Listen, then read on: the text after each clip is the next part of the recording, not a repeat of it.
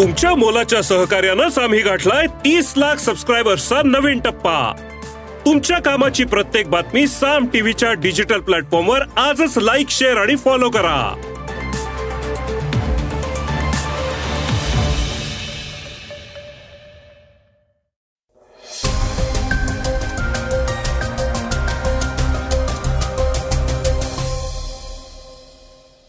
श्रोते हो नमस्कार. मी अनिरुद्ध गत्रे. आणि आपण ऐकत आहात सकाळ पॉडकास्ट. गेले सतरा दिवस सुरू असलेलं मनोज जरांगे पाटील यांचं उपोषण अखेर संपलं. त्यांची समजूत काढण्यात मुख्यमंत्र्यांना यश आलं आहे. आता शिक्षक भरती सुद्धा कंत्राटीच पद्धतीने होणार आहे.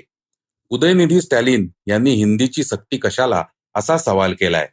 वेगवान घडामोडीत ऐकूया वन नेशन वन डॉक्युमेंट. मंदिरात लष्कर तैनात करण्याची प्रकाश आंबेडकरांची मागणी. सोनाली कुलकर्णी ओमकार भोजने एकत्र. आणि टाइम्स लिस्ट ऑफ हंड्रेड लीडर्समध्ये फक्त हरमनप्रीतचं नाव.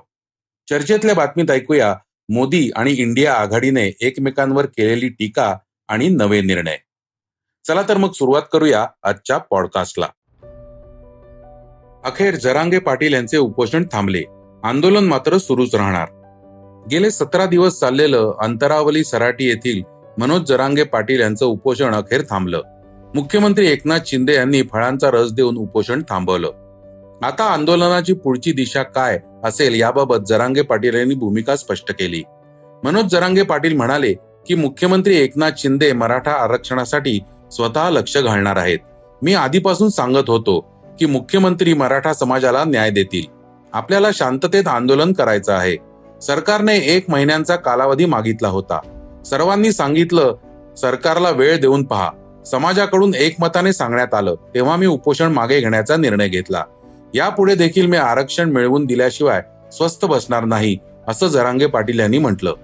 जरांगे पाटील यांना रावसाहेब दानवे यांनी मध्यरात्री एक चिठ्ठी दिली होती. त्यात नेमकं काय होतं यावरून लोकांमध्ये चर्चा सुरू झाली होती. मात्र आपण पारदर्शक असल्याचं जरांगे पाटलांनी सांगितलं. मी समाजासोबत गद्दारी करणार नाही. जरांगे पाटील आणि आंदोलकांनी सरकारला महिनाभराचा वेळ दिला आहे. त्यामध्ये आरक्षणासाठी गरजेच्या तरतुदी कराव्यात अशी त्यांची अपेक्षा आहे. सरकारने महिन्यानंतर जर आरक्षणासंदर्भात काहीही ठोस उपाययोजना केल्या नाहीत किंवा अपेक्षित हालचाली केल्या नाहीत तर मात्र आंदोलन पुन्हा सुरू होईल आणि ते आधीच्या पेक्षा तीव्र असेल असा इशारा जरांगे पाटील आणि समर्थक आंदोलकांनी दिला आहे. दुसरीकडे मुख्यमंत्र्यांनी जरांगे यांचं कौतुक केलं आहे. सगळ्या सरकारमध्ये खळबळ माजवणारे कोण हे जरांगे पाटील अशी चर्चा दिल्लीत सुरू होती असं मुख्यमंत्री म्हणाले. तर तुमचा पोरगा भारी आहे असंही त्यांनी मनोज जरांगे यांच्या वडिलांना सांगितलं. मात्र भाजपचे केंद्रीय मंत्री नारायण राणे यांनी शहाण्णव कोळी मराठ्यांना कुणबी प्रमाणपत्र देऊ नये अशी भूमिका मांडली आहे. आता शिक्षक भरती सुद्धा कंत्राटीच. राज्य सरकारच्या विविध विभागांमध्ये सद्यस्थितीत पावणे तीन लाखांहून अधिक जागा रिक्त आहेत. सध्या पंच्याहत्तर हजार पदांची भरती सुरू आहे. मात्र यापुढील भरती आता कंत्राटीच असणार आहे. विविध विभागांमधील एकशे अडतीस प्रकारचे अधिकारी व कर्मचाऱ्यांची भरती कंत्राटी पद्धतीने होणार असून त्यासाठी दहा खासगी कंपन्यांची नेमणूक करण्याचा निर्णय राज्य सरकारने घेतला आहे. प्राथमिक व माध्यमिक शाळा महाविद्यालयांमधील शिक्षक देखील कंत्राटी असणार आहेत. राज्य सरकारचे वार्षिक उत्पन्न सध्या साडेतीन लाख कोटींपर्यंत आहे. त्यातील अंदाजे दोन लाख कोटी रुपयांचा खर्च वेतन निवृत्ती वेतनावरच होतो आहे. त्यामुळे भविष्यात रिक्त पदांची भरती झाल्यानंतर उत्पन्नाच्या अंदाजाने राज्य सरकारकडे विकास कामांसाठी पुरेशा प्रमाणात निधीच उपलब्ध राहणार नाही अशी चिंता आहे. या पार्श्वभूमीवर आता दहा खासगी कंपन्यांच्या माध्यमातून एकशे अडतीस प्रकारचे अधिकारी व कर्मचारी कंत्राटी तत्वावरच राज्य सरकारमध्ये घेतले जाणार आहेत. त्यांचा अनुभव शैक्षणिक पात्रता व वेतन देखील निश्चित करण्यात आलं आहे. अनुभव वयोमर्यादा शिक्षण यातून खासगी कंपन्या परीक्षा घेतील आणि मेरिट यादी प्रसिद्ध करून संबंधित उमेदवार त्या वेतनावर काम करतील असा सहा सप्टेंबरचा निर्णय आहे. या निर्णयामुळे राज्य शासकीय एका कर्मचाऱ्याच्या वेतनात कंत्राटी तत्वावर घेतलेले तीन ते चार कर्मचारी काम करतील एवढा खर्च बचत होईल असा विश्वास व्यक्त करण्यात आला आहे. डी एड बी एड होऊन टेट टॅट झालेल्या उमेदवाराकडे अध्यापनाचा तीन वर्षांचा अनुभव असल्यास त्यास दरमहा पस्तीस हजार रुपयांचे वेतन मिळणार आहे. दुसरीकडे सहशिक्षक पदासाठी दोन वर्षांचा अनुभव जरुरी असून त्या पदावर निवड झाल्यानंतर दरमहा पंचवीस हजार रुपयांचे थोक वेतन मिळणार आहे. कदाचित ही शासनाच्या पवित्र पोर्टलद्वारे होणारी शेवटची भरती असेल असेही सांगितले जात आहे. यापुढे शिक्षक रिक्त झाल्यानंतर त्या वेतनावर खासगी कंपन्यांच्या माध्यमातून उमेदवारांची निवड होणार आहे. हिंदीची सक्ती कशाला? उदयनिधींचा पुन्हा वार कालच्या हिंदी दिनाच्या निमित्ताने तामिळनाडूचे राज्यमंत्री उदयनिधी स्टॅलिन यांनी हिंदीची सक्ती कशाला असा सवाल केला आहे. हिंदी दिनानिमित्त बोलताना गृहमंत्री अमित शहा एका कार्यक्रमात म्हणाले हिंदी भाषा देशाला एकत्र आणेल. त्यावर उदयनिधी यांनी प्रतिक्रिया दिली आहे.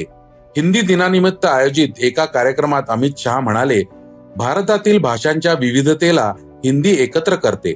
तसेच या भाषेने विविध भारतीय जागतिक भाषा आणि बोलींचा सन्मान केला आहे. हिंदीने कधीही इतर कोणत्याही भारतीय भाषेशी स्पर्धा केली नाही. किंवा स्पर्धा करणारही नाही. उलट सर्व भाषांना बळकट करूनच एक मजबूत देश उदयास येईल. अमित शहाच्या या विधानावर उदयनिधी स्टॅलिन यांनी एक संदेशाद्वारे प्रतिक्रिया दिली आहे. आपल्या ट्विटमध्ये ते म्हणतात हिंदी भाषेवर स्तुतीसुमन उधळण्याचं काम त्यांनी केलं आहे.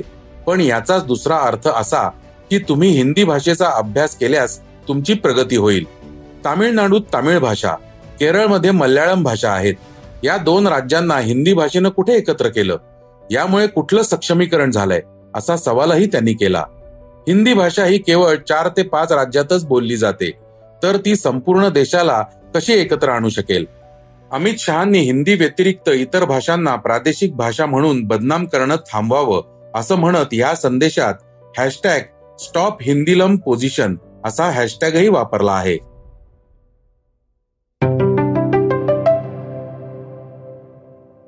आता ऐकूया वेगवान घडामोडी. वन नेशन वन इलेक्शनची सध्या जोरदार चर्चा सुरू आहे. त्यातच आता वन नेशन वन डॉक्युमेंट ही योजना लागू होणार आहे. त्यानुसार आता शाळेच्या प्रवेशापासून सरकारी कामांसाठी केवळ जन्म दाखला या एकाच कागदपत्राची गरज पडणार आहे. या संदर्भातील जन्म आणि मृत्यू सुधारणा कायदा दोन हजार तेवीस येत्या एक ऑक्टोबरपासून देशभरात लागू होणार आहे. निवडणुकीच्या तोंडावर राजकीय फायद्यासाठी देशात अशांतता निर्माण केली जाऊ शकते आणि त्यासाठी मंदिरांचा वापर केला जाऊ शकतो असा दावा करत प्रकाश आंबेडकरांनी मोदींकडे एक मोठी मागणी केली आहे. निवडणुका होईपर्यंत धार्मिक स्थळांच्या सुरक्षेची जबाबदारी नॅशनल सिक्युरिटी गार्ड किंवा भारतीय सशस्त्र दलांना द्यावी अशी मागणी त्यांनी केली आहे.